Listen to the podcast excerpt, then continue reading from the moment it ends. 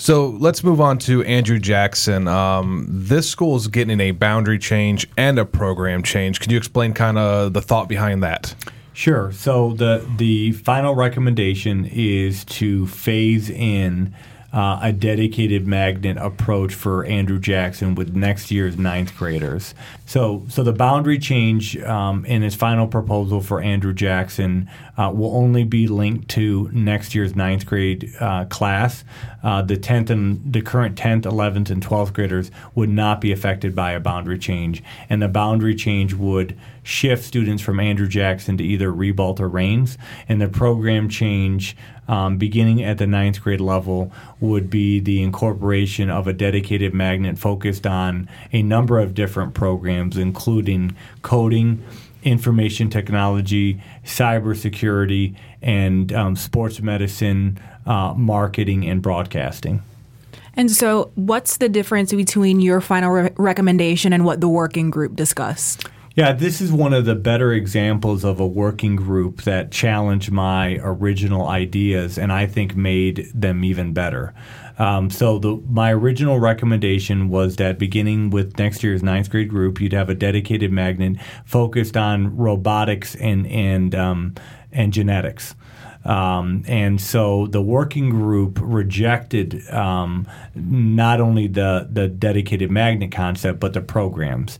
Um, their concern was that uh, Andrew Jackson uh, would be converted to a dedicated magnet and move down the pathway similar to Stan and Paxon um, and that it would no longer be a school that's accessible to the neighborhood um, or to students that do not think of themselves as being advanced academic type of students. And so um, their programs, I think, is offer a good balance between attempting to attract students from outside the boundary and retaining students within the boundary. Um, so specifically, uh, their recommendation was to um, focus on information technology um, and sports medicine, uh, sports marketing, um, and sports broadcasting. Um, that was their focus. And so uh, when I went to the board and explained what the working group's recommendation was, um, the board felt that um, coding would be a stronger program because of the continuity with Kirby Smith, uh, which is right down the street from Andrew Jackson. Um, and then I incorporated the cybersecurity component because cybersecurity is currently at the school uh, with a, uh, a dual. Um, enrollment um, uh, early college program with FSCJ and Vistakon, I'm sorry, with um, Citi and um, Florida Blue.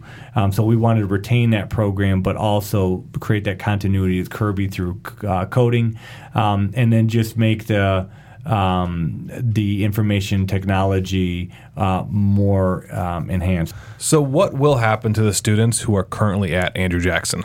So the students currently at Andrew Jackson will remain at uh, Andrew Jackson and hopefully remain. They they always have the option of going to another school, hopefully a Duval County public school. Um, but the programs will stay intact at the school. Um, and our vision is that the uh, rising 10th graders, rising 11th and 12th graders will remain at the school. Um, and um, that the ninth graders coming in will be part of the, the, the new school focus. There's also an opportunity, for example, for 10th graders and even possibly 11th graders to access the new programs that will be coming in.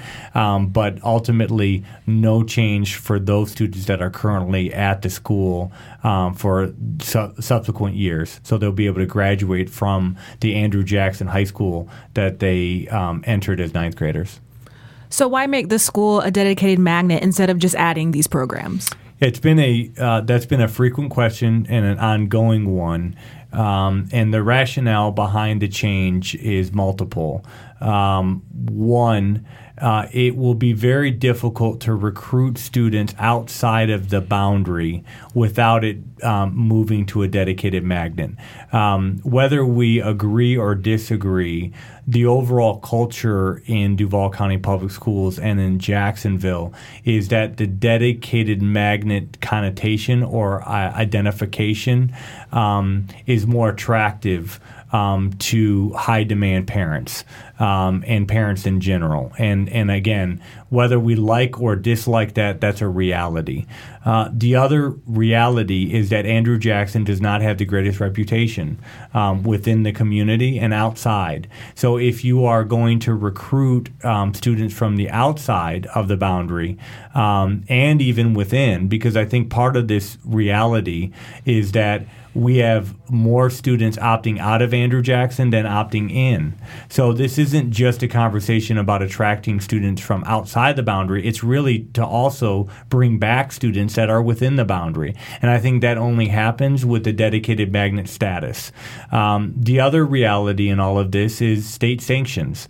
Um, the state will want to see that the school is is structurally different, um, not only programmatically different, but also the boundaries are different. And so we're not facing immediate state sanctions with Andrew Jackson, um, but if the school is to slip um, to an F um, uh, and even to a D, then we will uh, start the process of, of what the community knows very well of as the intervene process all over again. And I am trying to get ahead of that in a proactive, visionary way so we're not in a corner again uh, as the community felt it was years ago, not years ago, only five years ago, regarding the intervene status.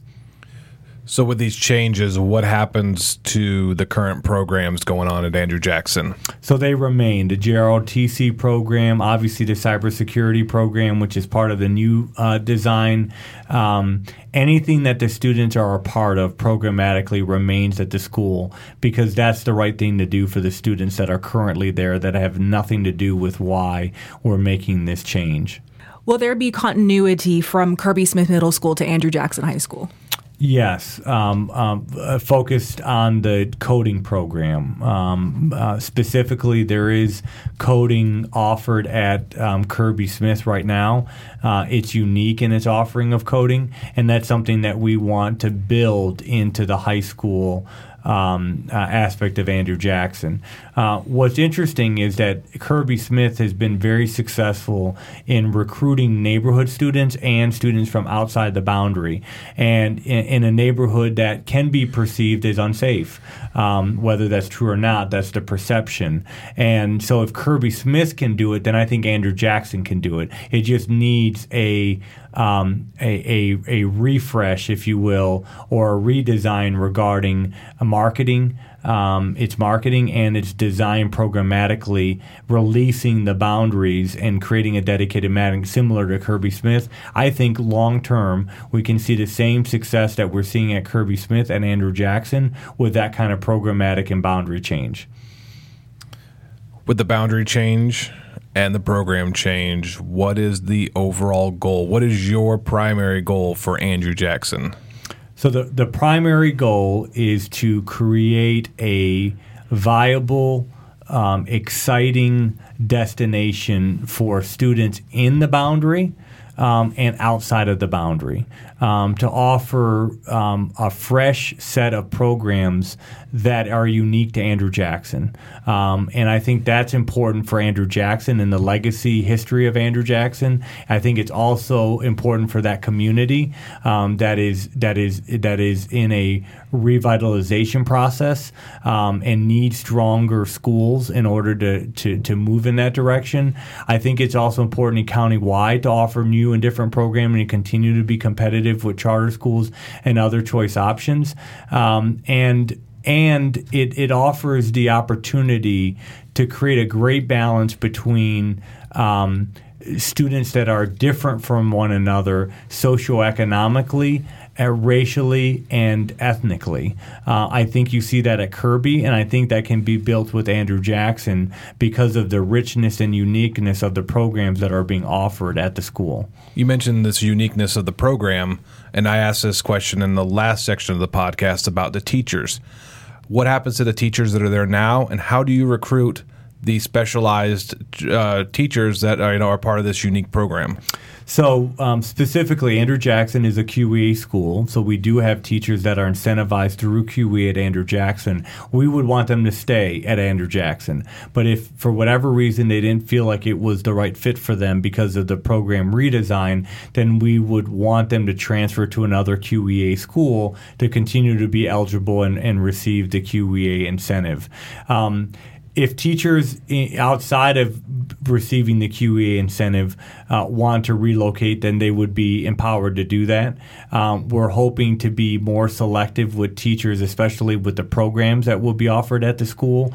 Um, but again, based on the collective bargaining agreement, no teacher will be unemployed or lose their, their job because of the program redesign. The collective bargaining agreement is very clear that based on seniority, and obviously the teachers, even that are in the year one have seniority over any new teacher that would be hired, and we have plenty of uh, available positions across the district. So they would just go to another school if they didn't feel like Andrew Jackson was the right fit, or we didn't feel like Andrew Jackson was the right fit for them. So you named the different programs that are being recommended for Andrew Jackson High School. Explain what they are and why you want them at Andrew Jackson High School. So the so the uh, the programs that are offered um, really come from the uh, feedback of the working group, uh, and I think that's what at the highest level makes the the working group such an a powerful pro, uh, process because you're really hearing. Um, from stakeholders about what's working, what's not. And this working group, I think, did a good job of, of answering the question if not this, then what? Um, and so um, the coding program starts with creating continuity with Kirby Smith, um, and that came more from the school board um, with wanting to create continuity with Kirby and creating that uniqueness. Um, also, with the obviously with the clear focus on STEM and and the growing industry need for um, employees that have the coding background. Um, so I think that will be important for our students to be exposed to that for jobs into the future. Um, and again, very unique because it'll be the only program with coding at the high school level um, and that would be at Andrew Jackson with this redesign. Uh, the information technology program, we have in- information technology throughout the district at every high school. What will make this information technology program different is a connection with FSCJ, um, with creating a dual enrollment opportunity. So as students move into their junior and senior year, they're accumulating college credits specifically linked in, to um, to technology um, and and earning the possibility of higher levels of um, industry certification. Um, similar to what we're seeing at schools like Sandalwood uh, with their IT program. And it would bring a unique IT program to the urban core, which is lacking right now with high level certification. And, and what the exciting um, um, aspect of the IT program is not only uh, the uh, opportunity to earn college credits and industry certification, um, but the internship program that will exist with the school district. So the school district is in high need of um, uh, technicians um, in technology, and so we often hire individuals, and then they they build their capacity and they go to work in the private sector. And so what we want to do is create a pipeline um, between our high school, Andrew Jackson in particular, and the school district. So starting in the summer um, with next year's ninth graders, there will be internship opportunities, um, uh, and that will grow into the 10th grade, 11th, and 12th grade year, culminating with possible internships in the summer of employment and job opportunities at the end of the senior year. That was important not only because I think students are certainly more interested in technology than they ever been before, and this creates a unique program at Andrew Jackson, but this is the strategy to recruit and retain students from the neighborhood. Um, so the big fear is that Andrew Jackson becomes the new Stanton or the new Paxon. Um, and certainly we want to recruit our highest uh, performing students at Andrew Jackson, but we don't want to intimidate students that are your considered average type of um, students from an academic point of view, your 2.0, 2.5, 2.8 type of students that look at a dedicated magnet and say, that's not for me. If we build the IT program the right way, you can take very bright capable, um, engaging uh, young people, and they will be attracted to the program um, because of the uniqueness of the IT program. And so um, uh, it will be a balanced approach with recruiting students from Kirby Smith um, who are more used to the the dedicated magnet pathway, but also recruiting students that are considered average students academically uh, that can really be turned on intellectually and academically with the right kind of program. Then, then we have the cybersecurity program, which is currently at Andrew Jackson, and so we're just continuing to build off of that, which is an early college program and um, with internship opportunities with Citi and uh, Florida Blue. And then, lastly, um, and also exciting, is the sports medicine uh, marketing and broadcasting program. Um, so in Miami, uh, there's a there's a school by the name of Slam, uh, which is um, a charter school that is funded by Pitbull, the um, the entertainer, and um, we have an opportunity to replicate that program here in Jacksonville.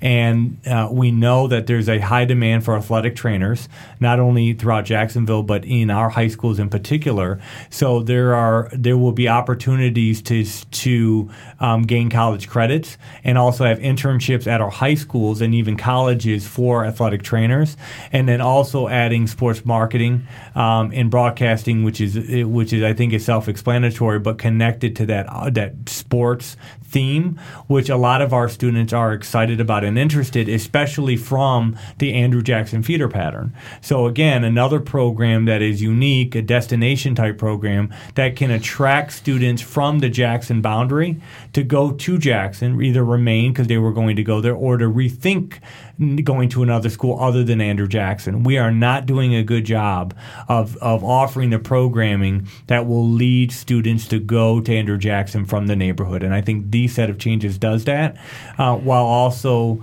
um, offering um, the opportunity to recruit students outside of the boundary, which would just realistically speaking, cannot happen without it becoming a dedicated magnet. Um, the perception will not be able to be overcome by neighborhood parents and um, non neighborhood parents because of, unfortunately, the negativity um, that's associated with Andrew Jackson. So, as we wrap this up, I wanted to ask you one last question, more from a personal standpoint.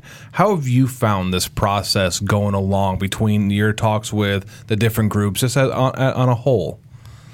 I, well, I think I think in many ways um, this process has defined uh, the transformation that's happening in Duval County Public Schools.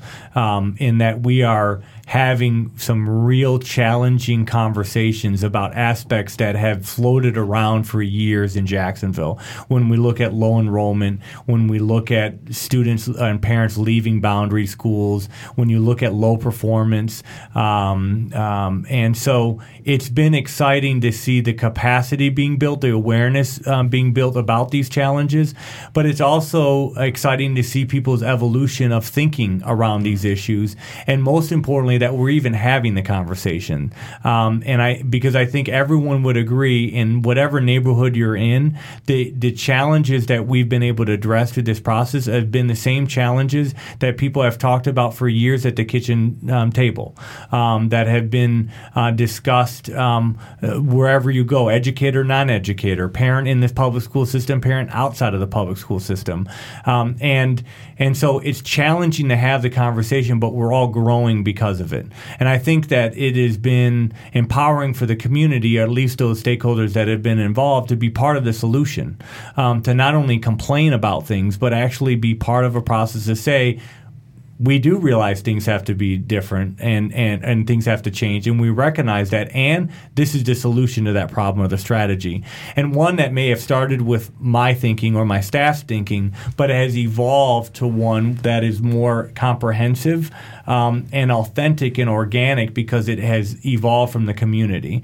And, um, and hopefully when we, we will, what we're talking about now is transformational, but what will really be transformational is seeing the impact of these new programs in schools in years to come, and um, and the ability to keep schools um, that are owned by taxpayers, and I will say literally owned by the community in the community, but just programmatically different. I know that we want to stay true to some people, some organizations, some individuals want to stay true to this neighborhood boundary type of school. Mm. And for some communities, that still works. Um, but that doesn't work for all communities and all schools right now. And the parents in those communities and neighborhoods have already spoken with their feet, and that and they're going to other schools. It is time for the greater Jacksonville community to recognize that and not close schools, not give them to charter schools, not to give them to private organizations or to sell it, but rethink and reimagine what those schools can be to bring people back, not only from the neighborhood, but from outside. And that's transformation. And that's exciting to be a part of that, but also to see the community begin to grapple with these issues and own and think about the right programs to bring people back. And I think in the end, we're all going to benefit from that. Um, and most importantly, children will, because a lot of these program changes are focused on early learning in STEM. Early learning, we know, is probably one of the best ways to see return on investment um, and to narrow that achievement gap that has been a, a an Achilles heel in Jacksonville. Um, but also STEM, because those are those are the skills, knowledge, and information uh, that those programs to the future, to jobs, to college, um, to critical thinking skills. And so I believe it can be be a win-win as long as we're willing to hold each other's hands and and take a leap of faith that it is time to be innovative and different when it comes to public schools. So, Dr. Vitti, thank you for spending the, the past hour shining some light on these topics. I'm, I'm sure a lot of people have heard different sides, but it's always good to have the person in charge of what's going on kind of explain you know, from a from a personal standpoint, but also from a just a strategic aspect of how we're going to make this work and why it's important to make it work. So this has been the Real Talk podcast on behalf of Vicki Pierre. I'm Matt Began. Thanks for listening.